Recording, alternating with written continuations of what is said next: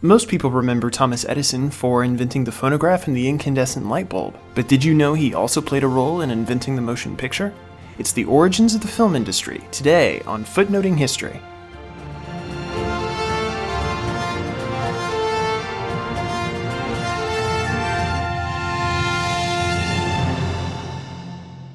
Hello, hello, hello, and welcome to Footnoting History. My name is Nathan. You know, uh, sometimes I think we forget just how integral film is in our lives. Uh, movies, and their child, television, have for the last 120 years completely revolutionized global culture. Uh, film has become the medium by which we think about, discuss, change, argue, and construct our world. We measure our lives by how much they compare to the narratives we see on movies and television. And whether we mean to or not, many of us alter our behavior, our norms, our goals, and our mores in response to the visual stimulus of cinema and television. The story of how film emerged as a medium is therefore an important one. It's also a messy and complicated one, sometimes without a clear defined narrative. But such is often the case in the history of technology. In fact, much of the history we see being played out in our own time with regards to the internet, the development of new technologies, the social demands which give rise to them, and that they in turn affect, the struggle of the economic market to readjust itself to the new systems, uh, the political conflicts over regulation and governmental oversight. These are all, in one way or another, issues that were present a century ago in the emergence of the film industry. Before we dive into the messy narrative, it's useful for us to think for a moment about what film is and how it works. At its heart, film exploits two quirks in human physiology the persistence of vision and the phi phenomenon. Remember that moving pictures aren't actually moving, but rather a series of still images, usually around 24 pictures or frames per second. In a traditional movie projector, a single image is exposed for a fraction of a second, after which it is covered by a shutter while the roll of film advances one frame. The shutter is then moved and the next image is displayed, and then the process is repeated.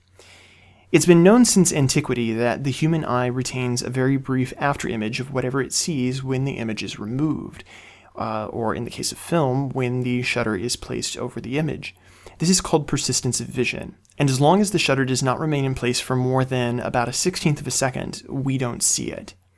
Now, if the image changes slightly between the two frames, our brains automatically fill the gap between the two in something known as the phi phenomenon.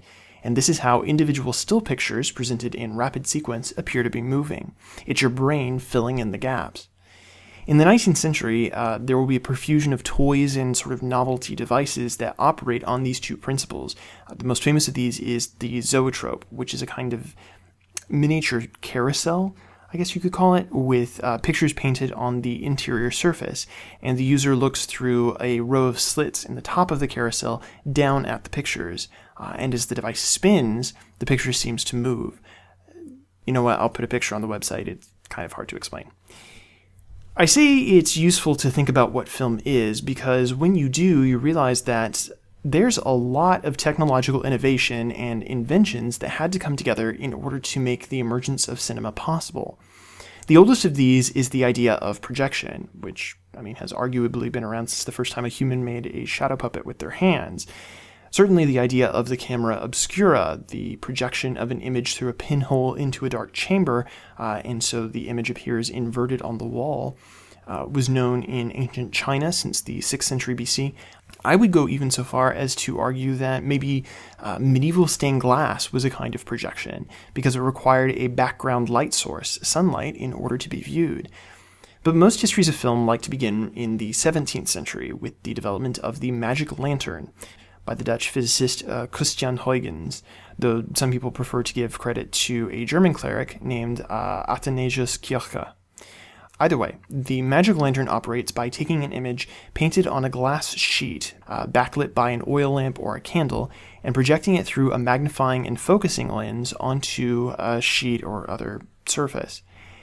For the next two centuries after Huygens invents this in the late 1650s, the basic principle of the magic lantern remained relatively unchanged, and this is still the principle by which modern film projectors operate, um, with the exception of digital film projectors. As new, more powerful light sources were invented over the course of the 18th and 19th centuries, the projection distance and clarity of the magic lantern's image also increased. In the late 18th century, a Belgian inventor, Etienne Gaspard Robert, revolutionized the use of the magic lantern by creating something he called a phantasmagorie. Uh, this is where two lanterns are used to project two images onto the same surface. One lantern could be moved by an assistant while the other remained stationary, giving the illusion that a figure was moving across the scene.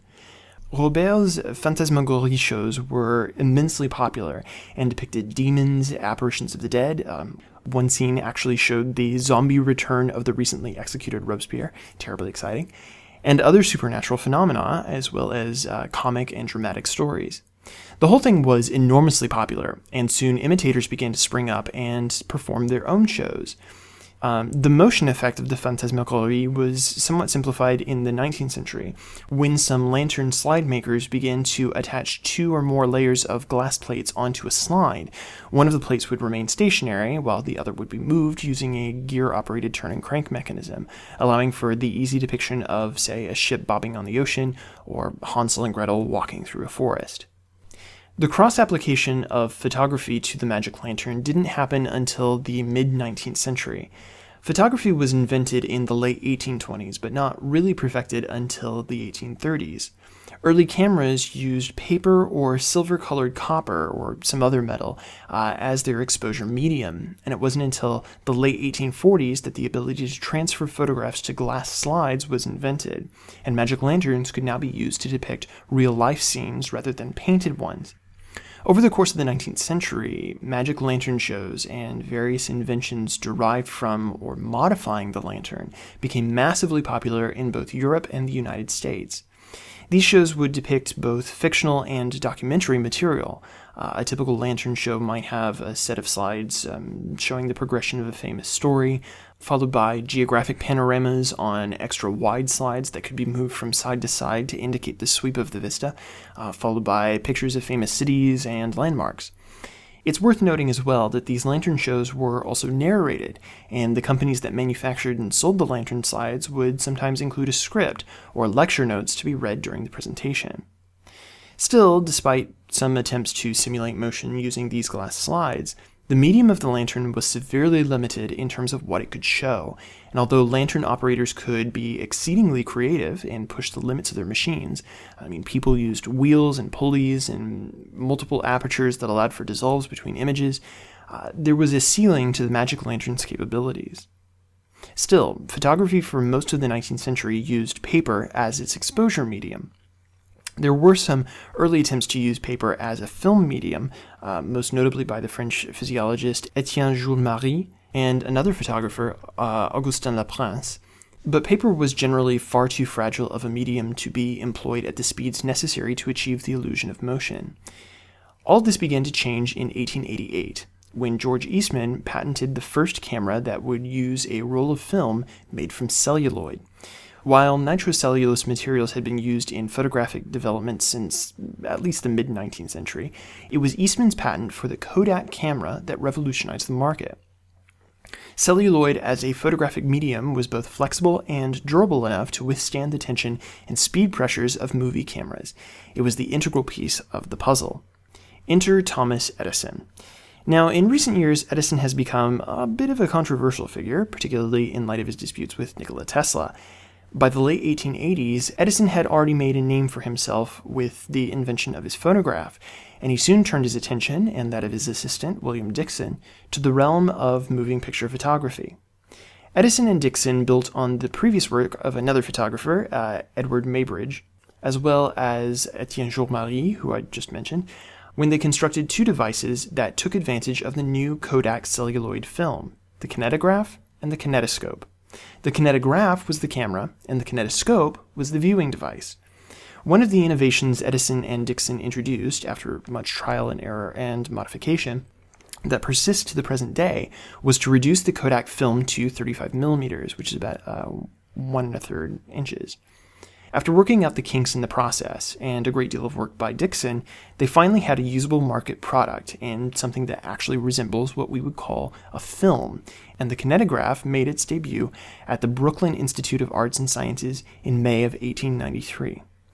Kinetograph films, however, were of a very limited duration, uh, less than 30 seconds, meaning about 20 seconds, because the film was entirely unspooled within the machine. And the kinetoscope viewing device was not a projector, but a single viewer peep show device uh, that you had to lean over and look down into. Uh, if you've ever played the video game Bioshock Infinite, the kinetoscope is used quite frequently within that game to indicate backstory. It also didn't rely on a stop motion shutter mechanism, but was instead a continuous moving reel. Edison's main marketing strategy was to do as he had done with the phonograph. He created viewing parlors, often in combination with his phonograph parlors, where people could come in and pay to go down the row of kinetoscope machines, looking into each one as it played its short scene. The films were shot in a glass enclosed studio called the Black Maria that Edison had specially built in his New Jersey lab. The early kinetoscope films depicted a variety of topics a bodybuilder flexing, a blacksmith at work, a barber giving a man a shave, a boxing match, a reenactment of the execution of Mary, Queen of Scots, and even Annie Oakley performing her gun act. Even before the machine premiered to the public, though, Edison, ever the scrupulous businessman, had already worked to secure the patent for the kinetograph and the kinetoscope. Yet he didn't secure patent rights outside the United States, and once the technology was debuted in Europe, lots of people seized on the idea and began to manufacture their own versions and knockoffs. Still, many people in both the US and Europe bought Edison's machine and films, and the returns on the investment were, at least initially, well worth the cost. The kinetoscope was a huge hit and popular everywhere, However, Edison's films did not come cheap, and the viewing machine was bulky and could only be viewed by one person at a time. Various inventors, particularly in Europe, tried their hand at improving on Edison's design, but the most successful by far were two brothers, Auguste and Louis Lumière, two brothers who ran a photographic company founded by their father in Lyon, France. In 1895, the brothers filed a patent for their cinematograph, which was a combination camera, developer, and projection device. Filming at the all important 16 frames per second, the Lumiere brothers were able to create films that were of comparable length or longer than that of Edison's, but most importantly, which could utilize the principle of the magic lantern and project their images onto a large screen for audience viewing. A typical Lumiere show was under half an hour and consisted of a series of short, under one minute clips depicting various scenes and landscapes. The most famous of which was a 45 second clip of workers leaving the Lumiere factory in Lyon. While similar competing systems were also being developed around the same time, most notably uh, Paul Roberts' Theatrograph in England and Max Skladanowsky's Bioscope in Germany, the Lumiere brothers moved quickly to capitalize on their success, and what they were sure was little more than a passing fad. And within a year, they were sending out representatives who they trained in using the cinematograph to far flung corners of the world, places like Shanghai, St. Petersburg, Bombay, and Rio de Janeiro. These representatives were trained not just in how to project the films, but how to shoot film as well, and it was common for them to arrive at a location and shoot familiar landmarks or scenes from the local landscape, which they then incorporated into their local show. One of their agents even put his cinematograph on a gondola in Venice, creating what were some of the first moving shots in cinematic history. Meanwhile, back in America, Competition to Edison's kinetoscope was emerging, particularly from Woodville Otway and Grey Latham, uh, father and his two sons, who had gone into business uh, exhibiting boxing match fights using the kinetoscope machines. Frustrated with the limited single viewer function of the kinetoscope, the Latham set about to create an external projection system, much like the Lumiere brothers had developed. In this task, they were joined by William Dickson, who had left Edison's lab. Together, the Lathams and Dickson created the eidoloscope projector, which combined the capabilities of the kinetoscope with the projection technology of the magic lantern. One of the innovations that they made to the mechanism was the addition of a short loop to relieve tension on the film strip. Previously, the lack of this simple step had meant that the film that could be stored by an eidoloscope or a kinetoscope was severely limited because the weight of the film rolls would actually tear the film. They could only handle about 140 feet to a single roll. Though the Latham's fight watching audience much preferred the projection to the kinetoscope, uh, the venture was not terribly successful. And on top of this, other projection companies began to emerge to challenge their innovation, particularly a device known as the Fanatoscope. The Fanatoscope was the creation of an inventor named Charles Francis Jenkins, with backing from his partner, real estate entrepreneur Thomas Armat. Jenkins moved away from the continuous reel of film employed by Edison, Dickson, and the Lathams to a system that would pause the reel at each frame. This is known as intermittent. Uh, after Jenkins and Armat had a falling out following an unsuccessful launch, Armat brought the designs for the Fanatoscope uh, to some kinetoscope owner operators named Raff and Gammon, who rebranded the device as the Vitascope. They even got Edison to agree to make films for and manufacture the Vitascope, but required that it be released under his name, even though he had not invented it. Following a massive marketing push, the Vitascope had a wide opening in the late spring, early summer of 1896, and Edison's company made numerous films for the device. However, it was not without problems, and here the issue of the current wars comes into play. The Vitascope had been constructed to run on direct current electricity, which Edison championed against the rival alternating current. However, there was no universal standard at the time, and some venues only had alternating current electrical hookups. By November, moreover, Edison's company had begun to produce its own separate projector, called a projectoscope. And yet another competitor had emerged in the early 1890s, called the mutoscope, the result of a collaboration between, yet again, William Dickson and several other men, the mutoscope, unlike the eidoloscope, the vitascope, the projectoscope, or the fanatoscope, there's way too many scopes, worked by using photographs printed on cards that rolled over in quick succession, like a Rolodex or a flipbook. Eventually, though, they released their own projection device, which worked from 70mm images, double that of the 35mm standard in the kinetoscope and many of its derivatives. Add to this the final arrival of the Lumiere cinematograph and the Kino-Optikon from England, and it becomes clear that, in America at least, the market was flooded with competing projection systems, some of whose films were interchangeable, particularly those based on the Edison kinetoscope, but some were not. So, what was the intended market for all of this sudden influx of projection? The second half of the 19th century was a golden age of popular entertainment in Europe and the Americas. Traveling acting troupes, circuses, vaudeville, and music halls all trace their heyday back to this period. And perhaps unsurprisingly, these venues are where the projection systems began to target their sales.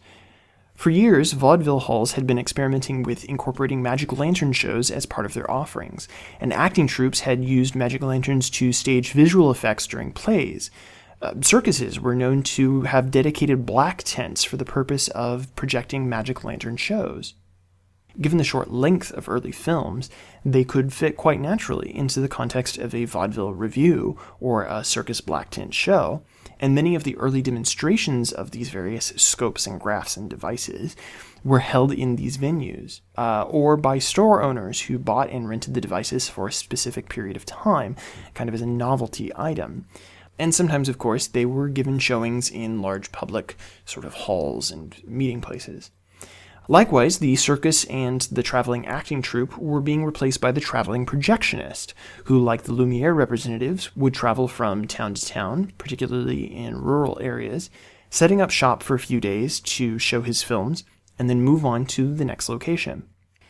In terms of the content of these movies, uh, many of the demonstrations of the devices relied on fairly sort of standard scenes recreations of daily life, landscapes, common everyday situations with a few brief comic or dramatic scenes mixed in. During the Spanish American War, audiences flocked to these projection shows for the nascent newsreels that began to be created, uh, sometimes actually depicting events in the war, uh, many times they were recreations or reenactments. By the end of the decade, however, filmmakers were becoming more creative in terms of their artistic content and also form. Perhaps the best example of this is the French magician turned filmmaker Georges Méliès. Méliès made films for the Robert Paul knockoff of the kinetoscope, which he bought in 1896. Uh, the Lumiere brothers actually refused to sell him a cinematograph. And he was entirely experimental in his approach to filmmaking.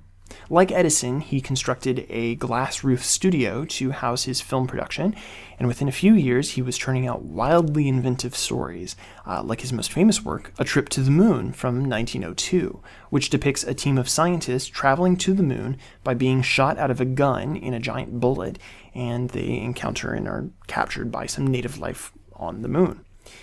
Perhaps more astonishing, however, is Méliès's mastery of editing, of cutting together shots to create a cohesive, easy to understand narrative. Indeed, the advent of editing at the end of the century as a discrete part of the uh, filmmaking process marked a significant turning point in film. Remember that these films are all silent. Synchronous sound isn't used in film until the late 1920s and explanatory and dialogue intertitles were not widely used in film until about 1904 1905. Now, most early film projections took their cue from the Magic Lantern show, and the projectionist would often serve as narrator, explaining the action or story playing out on the screen or providing context. But as films began to be longer and longer, the role of editing in creating a kind of visual language that would communicate the action and meaning of the story to the audience without the need for an intermediary projectionist became massively important, particularly given the portability of film. Unlike traveling acting troupes or vaudeville acts, film was, by its very nature, homogenous. Uh, audiences viewing the same film in different parts of the country saw the same action, the same story, the same everything.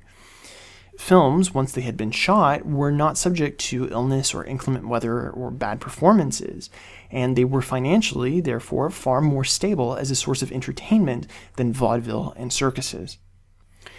With the proliferation of projection came the almost inevitable emergence of production companies. Edison moved his own production company into a larger studio in New York, where he employed a filmmaker, Edwin Porter, who would become the tentpole of that company's production. In 1896, Charles Pathé, a purveyor of phonographs in France, had, like Méliès, purchased one of the English kinetograph knockoffs, and he formed his own production company, uh, Pathé Frères, and began churning out films at a shocking rate, up to 50 films a year by 1905. The market was ripe for this new form of entertainment, and production companies began to spring up around the globe. But these films needed venues to be shown. Circuses and vaudeville were, by 1905, in steep decline. Some vaudeville and music halls subsequently underwent renovation to be reopened as movie theaters. However, the majority of film theaters were far smaller, in America in particular, which saw the rise of the Nickelodeon. The first Nickelodeon opened in Pittsburgh in 1905, and it was so called because it charged a nickel for admission. Between 1905 and 1907, thousands of Nickelodeons sprung up in the metropolitan centers of the United States. Typically, a Nickelodeon would be a small hall, or more often, a converted storefront with a screen at one end and the projector at the other. Some Nickelodeons had chairs and were actual theater spaces, others were a standing room or a mix of the two. Therefore, they were sometimes, well, actually quite frequently, crowded and uh, poorly ventilated. They also had a reputation for being unsafe because of the cramped, uh, unventilated conditions and the fact that celluloid is highly flammable. Uh, this is a major plot point in the movie Inglourious Basterds. Uh, and there were a rash of movie theaters, Nickelodeons, that would catch on fire. And so the uh, Nickelodeon as a fire hazard actually becomes a bit of a cliche in the first decade of the 20th century. Although Nickelodeon patrons came from all walks of life, they were largely seen as a form of entertainment for juveniles and the working class. The films that showed in Nickelodeons were still fairly short. Uh, only a few films broke 20 or 25 minutes of running time, and the convention of showing several short films back to back was largely the norm. Usually, the film would be accompanied by someone on piano and drums to provide background noise, occasionally, a lecturer or someone who was going to explain what the next film was going to be about. Sometimes, while the reel was being changed, there would be a musical interlude, or one of the films being shown uh, was designed to have musical accompaniment. The saturation of Nickelodeons in places like New York was immense. At its height, the city had over 400 and perhaps as many as 800 operating at any given time. And in order to accommodate a variety of work schedules, they would often operate for 12 or 13 hours a day. To meet the high demand, Nickelodeons would change out their films several times a week, every week, which meant the need for a continuous influx of new films to keep the audiences returning. Consequently, the number of production companies soared, as everyone sought to cash in on this new enterprise. Which brings us back to Thomas Edison. Do not imagine that during all of this he has been standing idly by. His response to the proliferation of projection devices was usually to sue, often and loudly, claiming patent violation of his kinetoscope technology.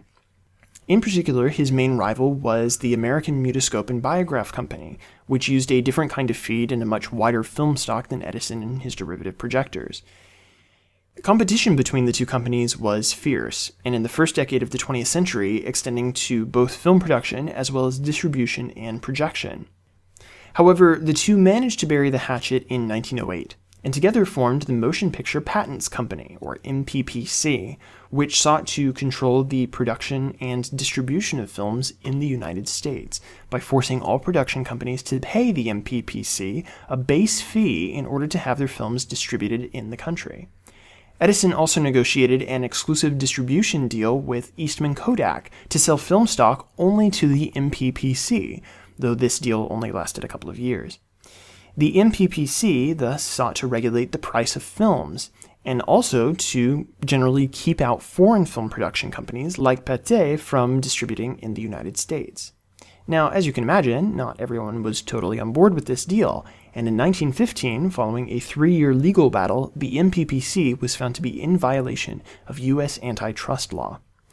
By that time, however, the movie industry had begun to radically change.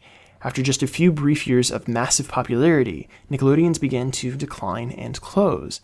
The reason for this has mostly to do with increased production of full length or feature films, uh, stretching over an hour to an hour and a half, by the production studios. Once the novelty of easy access to motion pictures began to wear off, audiences grew tired of the short documentary and ephemeral nature of Nickelodeon films. They wanted full, developed stories. The studios also began to construct elaborate, dedicated, and comfortable theater spaces against which the Nickelodeons just simply could not survive. The studios themselves were changing as well. They were seeing the emergence of uh, a star culture which had not existed in early film, but which had existed in things like theater. Uh, and they were forming their own conglomerates and beginning to join together into larger and larger production companies. Uh, these companies were unconnected with the earlier wars over projection systems. Beginning in 1909 and 1910, production companies actually began to move out of New York and the northeast of the United States, out west uh, into Southern California, where many found themselves setting up shop for the winter. In Southern California, the light was plentiful, the geography varied, and the temperatures were mild.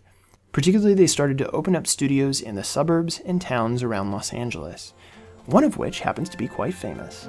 Its name was Hollywood. This has been Footnoting History. If you like the podcast, be sure to visit our website, footnotinghistory.com, where you can find links to further reading suggestions related to this week's episode, as well as a calendar of upcoming podcasts. You can also like us on Facebook and follow us on Twitter at History Footnote. Until next time, remember the best stories are always in the footnotes. See you next week.